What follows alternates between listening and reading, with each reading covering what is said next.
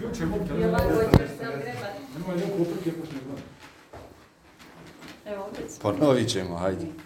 Naš se. E, možete a Juša, početi. Dobar dan. Ja sam Aisha uh, Mujala i članica sam udruženja jer nas se tiče. Na prošloj pres konferenciji kada smo organizovali izložbu karikatura najavili smo vam češće obraćanje sa namjerom blagovremenog i objektivnog informisanja javnosti o trenutnim događajima po pitanju rješenja problema deponije u Borak. O tome će vam nešto više reći predsjednik udruženja Omer Hujdur. Sve vas srdačno pozdravljam. Hvala vam što ste se odazvali na naš poziv i što nam još jednom svojim dolaskom dajete podršku u našoj borbi za zatvaranje deponije Ubarak sa svoj, za koju svakim danom svjedočimo da ozbiljno ugrožava okoliš i života ljudi našega grada. Već se dobro znamo, ja sam Omer Hujdur, predsjednik udruženja i predstavnik svih građana Mostara koji nas podržavaju u našoj borbi. Oni na taj način pokazuju da problem deponije Ubarak nije problem samo ljudi koji žive oko deponije, nego svih stanovnika grada Mostara. Nakon nekoliko sastanaka na kojima nam se učinilo da, da se svjetlost nazire na kraju tunela, da je rješenje na pomolu, opet, osjećam, opet osjećamo izvjesno razočarenje. Da, nažalost, koliko god smo bitaka ostavili za sebe, izgleda da nismo završili sve bitke, da su neke još pred nama. Prije par dana je objavljen poziv na javnu raspravu za dokument koji se zove Studija o utjecaju na okoliš za projekat proširenje deponije Mostar na postojećoj lokaciji, na regionalnoj deponiji. Umjesto studije utjecaja na nekoj drugoj lokaciji, oni pokušavaju uporno da to urade gore na, na, na- na postojeću lokaciju.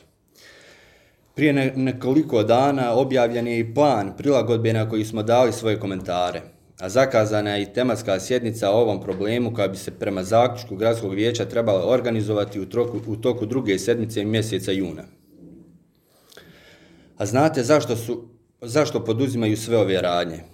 Naravno, ne rade to zbog e, zdravlja građana, nego to rade da bi našli neko brzo rješenje kako bi produžili vijek deponije, a ovo im je, ovo im je rješenje najlakše da to nastave raditi gore gdje već radi.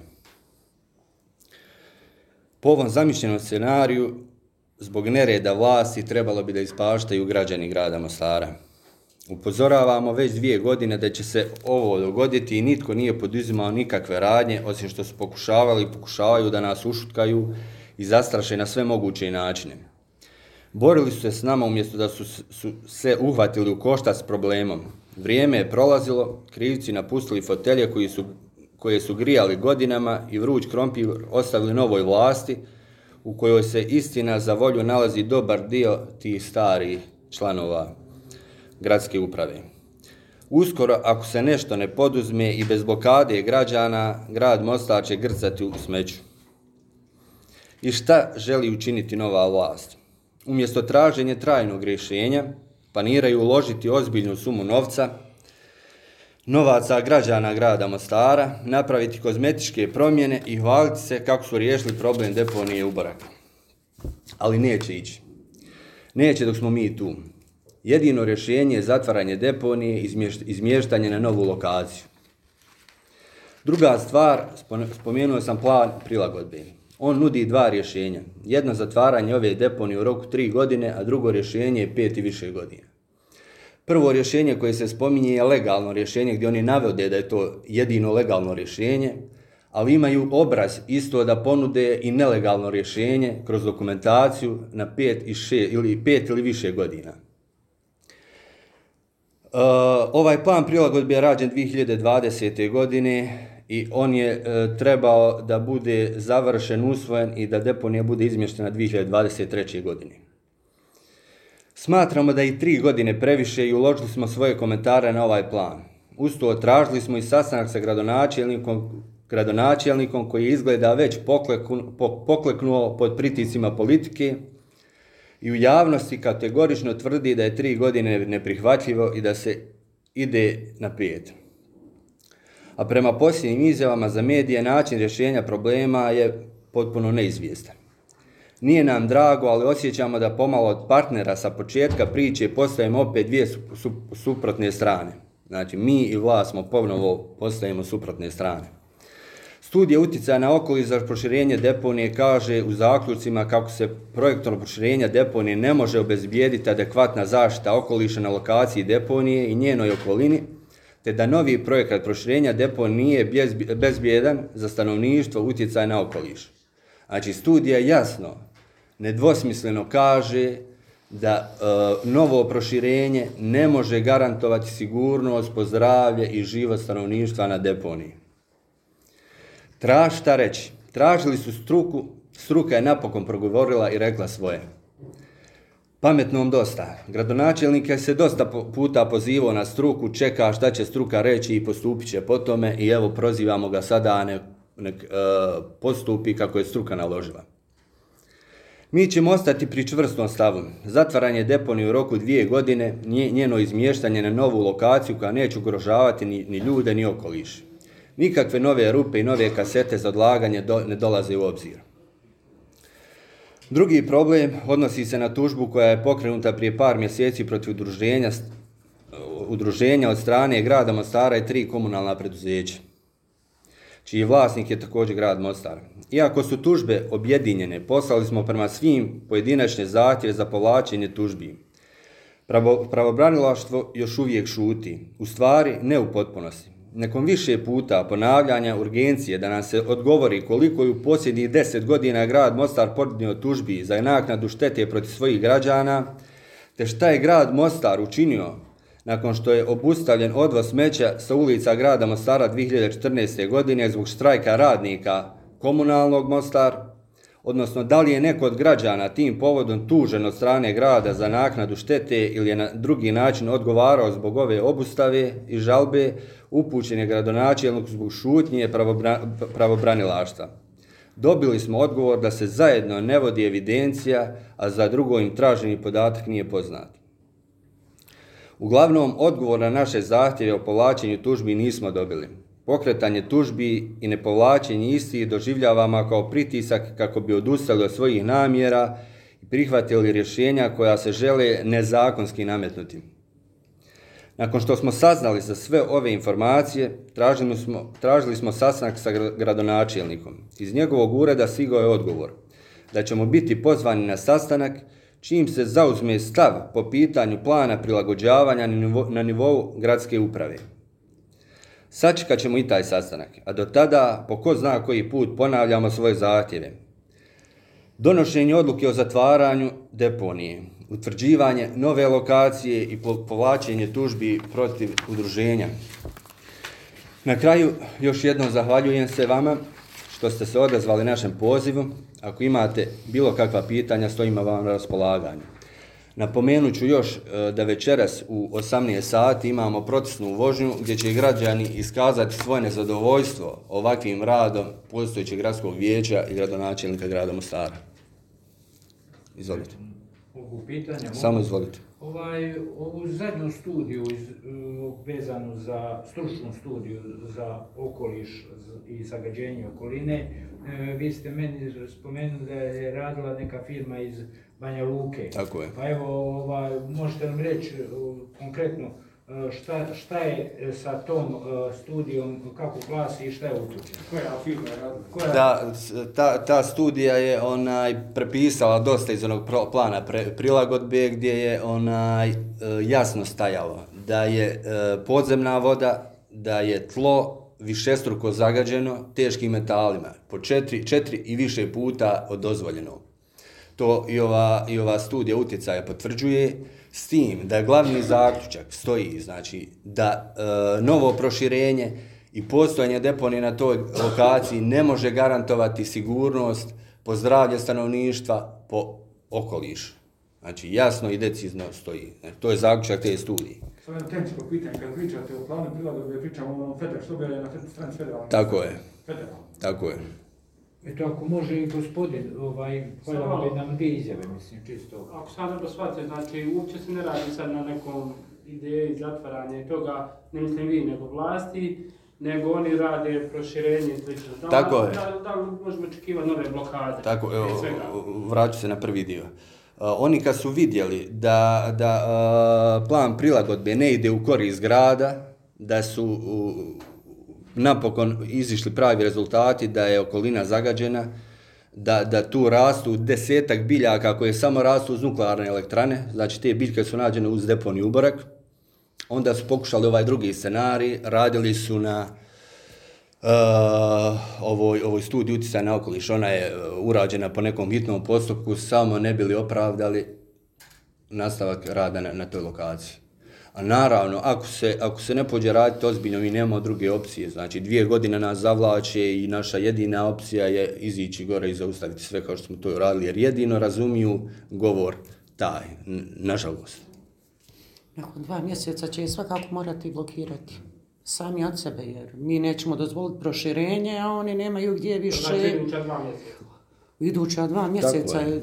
toliko još imaju gdje e, deponovati smeće. Tako stoji, tako stoji u zadnjem dokumentu da naredna dva mjeseca oni imaju gdje e, lagarovati to, taj otpad, poslije toga je sve neizvjesno. Evo može nam, nam to kaže, mi ovo snimamo, možete nam to reći u, u mikrofon. Nekako nam treba bar još izjava, evo. Evo izvolite, znači ovo, taj rok. Koliko još ima da te I pre, ja predstavljam ti. Samo kamen. Koliko ima prostora još u deponiju? E, pa, e, Može, može, može. Ima još oka dva mjeseca za, za deponovanje smeća. Nakon e, tih dva mjeseca slijedi blokada sami njih. Ne mora od strane nas, a od nas će biti svakako, jer mi u svakom slučaju nećemo dozvoliti proširenje. Ukoliko za ta dva mjeseca ne nađu nešto, onda gdje smo? Kolega, kolega Etin bi nešto rekao ako... Možete samo se- ili da kolega šedne tu, pa ako želim nešto kazati, evo da... Da, Molim vas prvo da se predstavite. Dobro. Ja sam Edhem Čustović. Kako? Edhem Čustović. Po zanimanju sam diplomiran inženjer hemijske tehnologije i ono što je veoma bitno, želio bi eh, ovaj razgovor možemo eh, voditi na taj način da je ovaj plan eh, prilagođavanja kontrole, znači deponovanja, prisutan i on je izdat od strane federalnog ministarstva. U tom ovaj planu urađene su mnoge analize. I ovo što je kolegica rekla, znači cirka još 100 dana je na raspolaganju ta kaseta koja se može puniti. Posle 100 dana ne, nema znači prostora da se odlaže otpad. Urađena je analiza ovaj, tla, urađena je analiza podzemnih površinskih voda i te analize se mogu onaj pročitati u ovome planu. Ono je ono što treba istaći da na tri mjerna mjesta koja su urađena kada je u pitanju tlo, na dva ova mjerna mjesta imamo povećane količine ovaj teških metala. Znači šta to znači? To znači da je taj prostor kontaminiran. Također, ovaj, što se tiče podzemnih voda, e, također možemo istaći da je stara deponija Uborak nije zatvorena. Znači, ovaj gornji sloj nije urađen onako kako, je, kako, kako bi trebalo. Znači, zadnji površinski sloj nije urađen, nije zabrtven. Što znači da podzemne vode iz te deponije dolaze u procijene vode iz te deponije dolaze u podzemne vode. I samim time podzemne vode postaju obogaćene organskim kažem, materijama, fosfatom, azotom i teškim metalima. Kad je u pitanju tlo, znači od dva mjerna mjesta, nađene su velike količine teških metala. Na prvom mjernom mjestu nađene su količine olova i količine cinka e, u vrijednosti od 1,9 do 2 puta u odnosu na one granične vrijednosti, gornje granične vrijednosti. Također, nađena je veća, veća količina ovaj, bakra, znači na drugom mjernom mjestu veća količina bakra i ona se kreće od 1,7 do 1,9%. Što znači da su već podzemne vode obogaćene teškim metalima. Također, e, u toku 2019. godine. U toku 2019. godine urađena su ispitivanja na šest mjernih mjesta. Znači, ta analiza je sljedeća. Na tri mjerna mjesta pokazala se veća elektroprovodljivost. Znači, uzorka. A šta to znači? Da je došlo do rasvaranja jona, do rasvaranja soli, odnosno to je posljedica prisustva teških metala u podzemnim vodama. Znači, to, je, to, je, to, je radila, to su radila dva instituta. Jedan institut, odnosno ovlaštena laboratorija iz Tuzle i jedan institut iz Sarajeva, kad je u pitanju tlo. Kad je u pitanju voda, to je radio ovaj institut, hemijski institut iz Tuzle. Gdje su uzimani uzorci? Uzo, postoje piziometri. Znači, na tom području, to su mjerna mjesta. Na tom području imamo pet piziometara, to je u mikrolokaciji, oko lokacije u Borču. Sa tih pet piziometara stručnjaci iz su uzeli uzorak i vidjeli da je elektroprovodljivost uzorka veća u odnosu na, na, na, dozvoljene, na dozvoljenu referentnu vrijednost. Ta elektroprovodljivost se kreće čak na še, šest puta. U toku 2019. godine je to urađeno. Šest puta je ona išla preko 1000 mikrosimensa po centimetru. A recimo da je normalna vrijednost negdje od 50 do 100 mikrosimensa po centimetru. Što znači, uzrok te elektroprovodljivosti je da već u tim podzemnim vodama postoje rastvorene soli, odnosno postoje ioni, a to je uzrok ovaj prisutstva teških metala. Također, Jeste izvinite, stalno opada. E, koliko ima ukupno rupa, kaseta, kako hoće? Evo, sad znači, ćemo- sad, sad ćemo i to reći. Znači, pričamo o dvije deponije. Pričamo o deponiji Ubarak, to je stara deponija, koja shodno ovome, o, ovoj analizi nije završena, gornji brtveni sloj nije urađen. Znači, to su ogromni nedostaci. E, Procijedne vode koje se stvaraju, direkt iz- idu u tlo i zagađuju tu, tu površinu. To je ta stara deponija ili recimo jedna ćelija. Druga ćelija je ova, ova druga ćelija koja je zove Uborak Buđevac. Jeste me razumili? Znači imamo dvije deponije. Ona je već jesenas bila zatvorena i proširena. Znači proširena je, znači e, proširena je i e, shodno njihovom izvještaju Duborka, znači negdje u prosjeku godišnje se oko 40.000 tona ovaj, otpada komunalnog se tu lageruje. Vi u ovome studiju, odnosno u ovome planu prilagođavanja, možete vidjeti sve ove analize. To su, to su katastrofalne analize. Zamislite, u tri, na tri mjerna područja, znači postoje tri fiziometra gdje se u, a, institut iz Sarajeva je uzimao uzorke tla. Uzorci tla su uzeti na površinu do, tri- od 0 do 30 ovaj, centimetara. Znači šta pokazuje? Od ta tri na jednom uzorku je pokazana količina bakra u, koja prelazi vrijednost 1,9. Znači negdje oko 100 mg po kilogramu tla. Također prisustvo olova 1,7 puta u odnosu na veću vrijednost. Što znači da na površini, na površinskom sloju imamo prisustvo teških metala, odnosno zaključak ovog instituta iz Sarajeva da je to područje kontaminirano. U drugom, na drugom mjestu, znači drugi uzorak koji je uzet, također je pri, e, onaj, pokazao velike količine olova i velike količine cinka.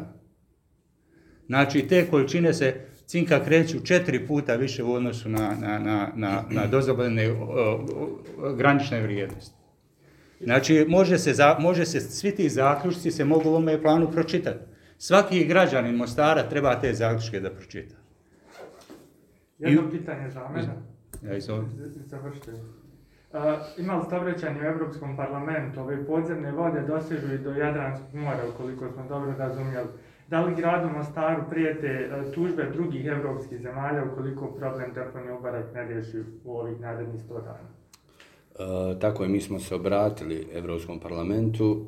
E, Slovenac je presjednik tog, tog dijela koji se bavi ekologijom e, što tiče Evrope i on će biti e, pozvan na jedan okrugli sto gdje ćemo mi onaj, pokušati dočarati gradskim vijećnicima da im oni izlože koji je problem, koji problem može biti po grad, po, po grad Mostar, koji problem ova deponija radi po, po, po Evropu, po more, pa ćemo vidjeti onaj šta će se desiti poslije toga.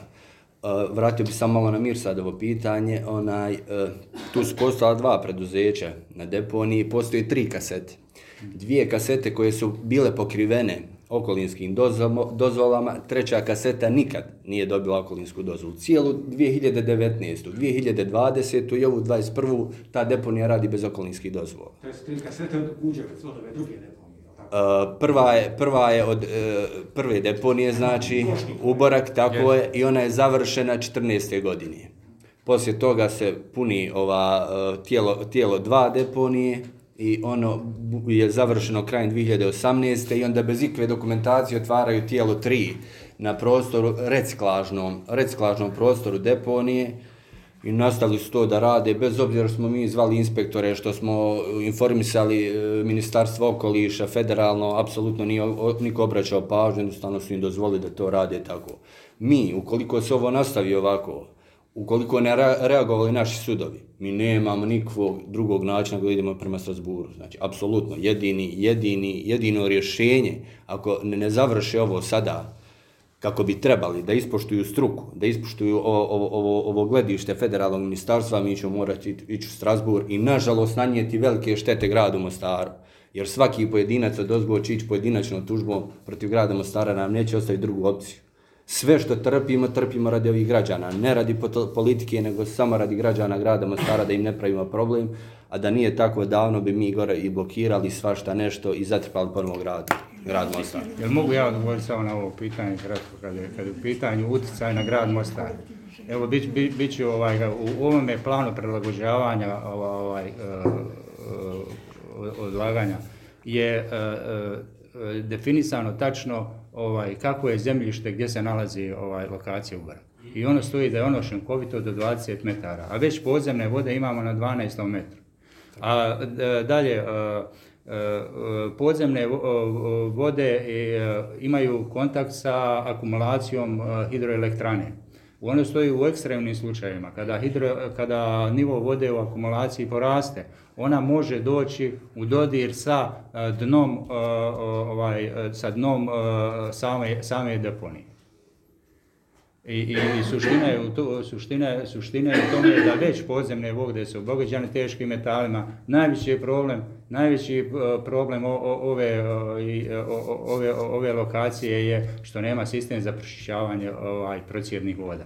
Što imamo jedno filtriranje procjednih voda koje se i dalje oboguća, obogućavaju organskim materijama, fosfatima i teškim metalima.